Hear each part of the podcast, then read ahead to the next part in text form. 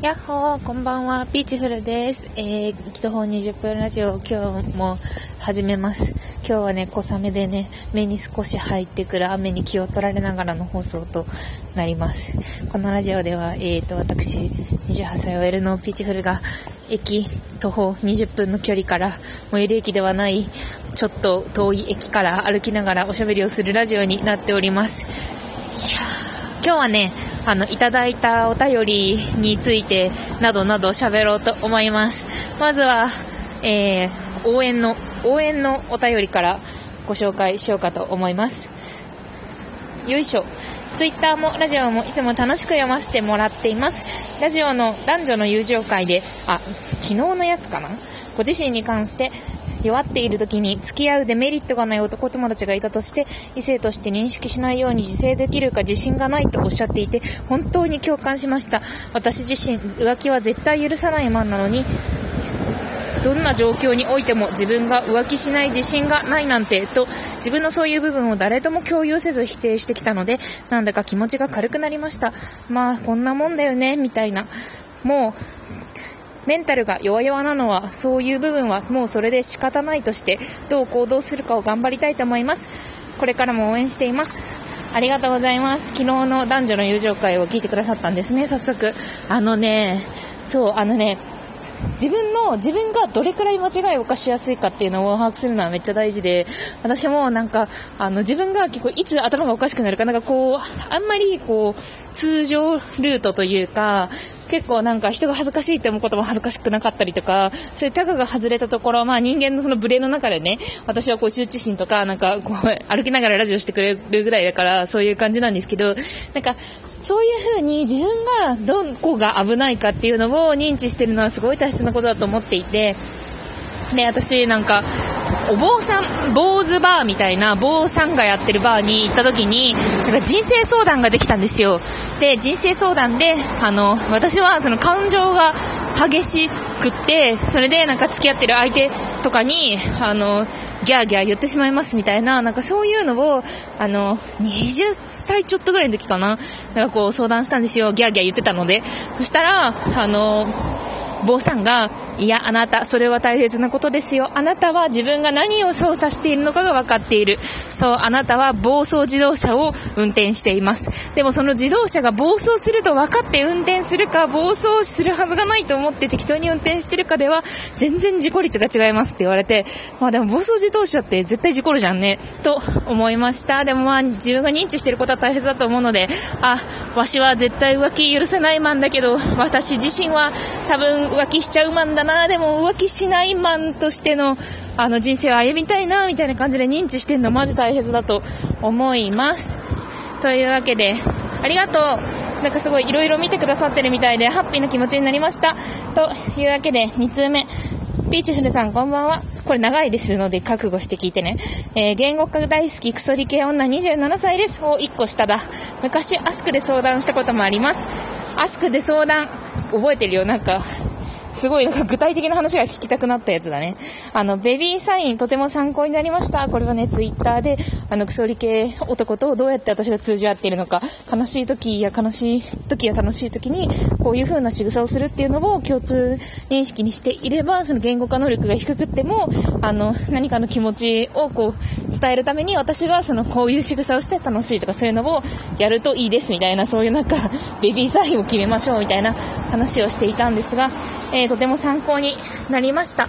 相手に提案してみたものの、まだ実装に至らず、というのも、理系彼氏、かっこ30歳と別れて1年、別れた後も月に2、3回はご飯、かっこ焼肉オア焼き鳥。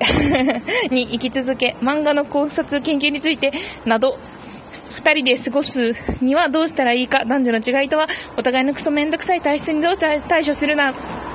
どうどう対処するのかなど様々な事柄について話し合いふっかけ終電まで議論する中途半端な関係のままです。めっちゃ喋るね、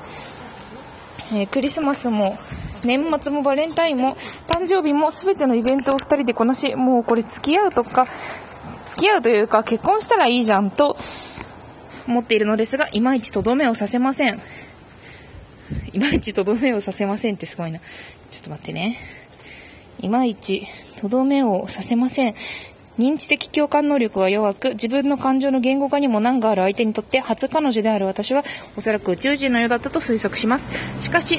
こちらからしても相手は宇宙人。それをお互い面白く思って付き合い始めましたが、相手の卒論審査と就活が始まったことから他人に気を使う余裕がなくなり、私もそんな相手を面白がる余裕もなくなり、はちゃめちゃぶつかった結果別れました。別れた後に相手の提示した問題点は解決可能であると示し、きっちり告白はしたのですが、相手は混乱したままで、頑張るの一言の後、うやむやに。うやむやが返事だとも思いますが、友人として末永く感情を続ける気は一切ありませんし、自分から告白をしてくる相手でもないし、折を見てとどめを刺すつもりです。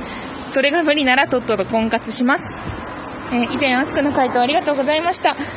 えー、具体的な話を聞きたいということなので、具体的な話を長文になってしまったので、こちらで投げました。現段階では相談というわけでもないのですが、とりあえずお礼と現状報告をいつも参考になる興味深いツイッターラジオを楽しんでおります。次の更新を楽しみにしております。ありがとうございます。長い人ですね。私との仲、私との仲仲が長い人ですね。本当にありがとうございます。いや、あの、見てくださる人がいるんだなと思って、私のこの、あの、気ままなツイートとか、気ままなラジオとかを聞いてくださる人がいるんだなって思いました。なんかご相談っていうわけじゃないっていうことなので、お、頑張っているな、声優よ、みたいな感じで受け止めようと思います。ありがとうございます。あのね、別れ、そう、私もその、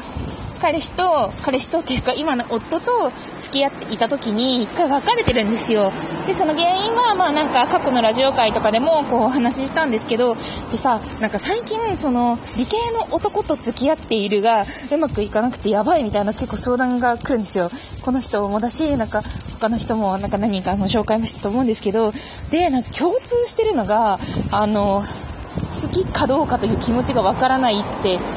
言い始め、感情を読み取る能力が低く、しかも別れた後に、なんかわかんないけど、数ヶ月に1回何もせずに会おうと言い始めるっていうのがすごい共通してて、で、私もそうだったんですよ。で、なんか、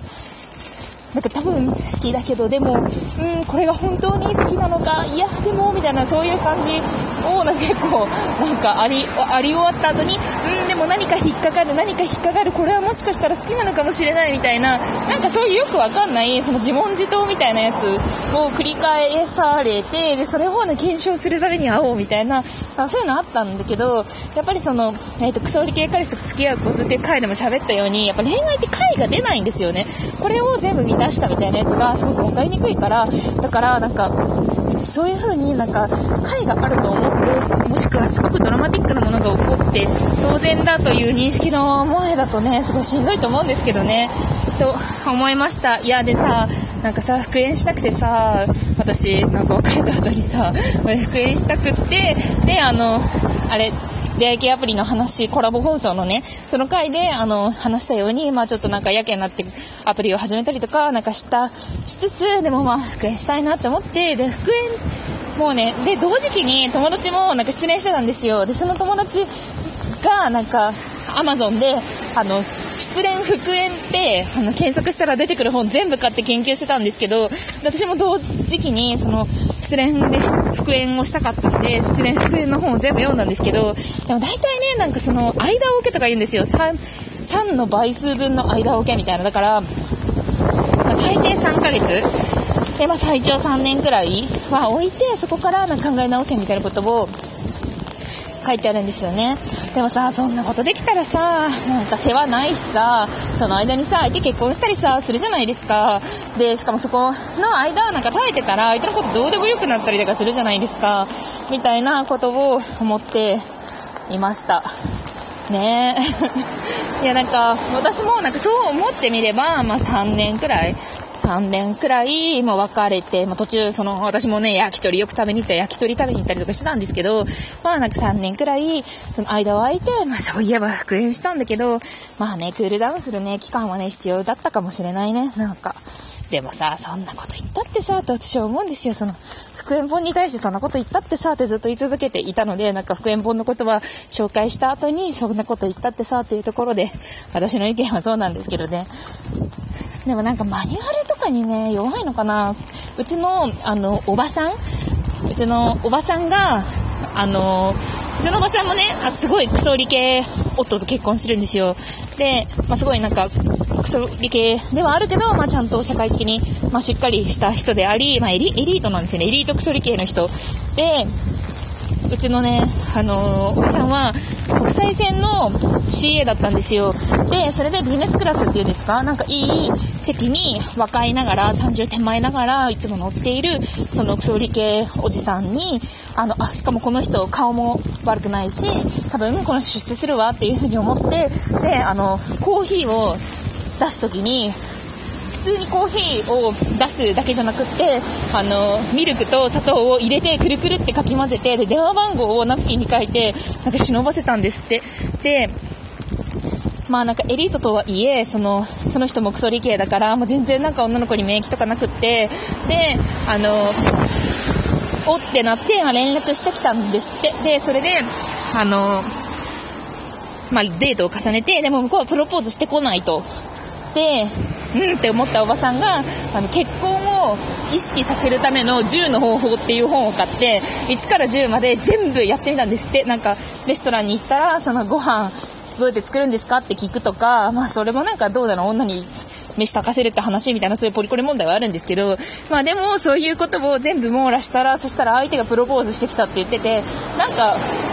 意外とそういうなんかマニュアル化されたというか、なんか世の中の通常とされている概念みたいなやつになんか弱かったりする場合もあるのでしょうかと思ったりしました。でもね、ほんと参考にならないよね、もうね。本とかもね、なんか、恋愛がうまくいく時ってさ、どうしてこんなにっていうぐらいさ、謎のトロッコ列車乗ったようなさ、あの、トントン拍子だったりするよね。本当に。あー、でもみんな頑張って生きていこうね、雨だけど。というわけで、今日はこのところに、この辺りでさようなら。また今週の後半も頑張りましょう。ではね。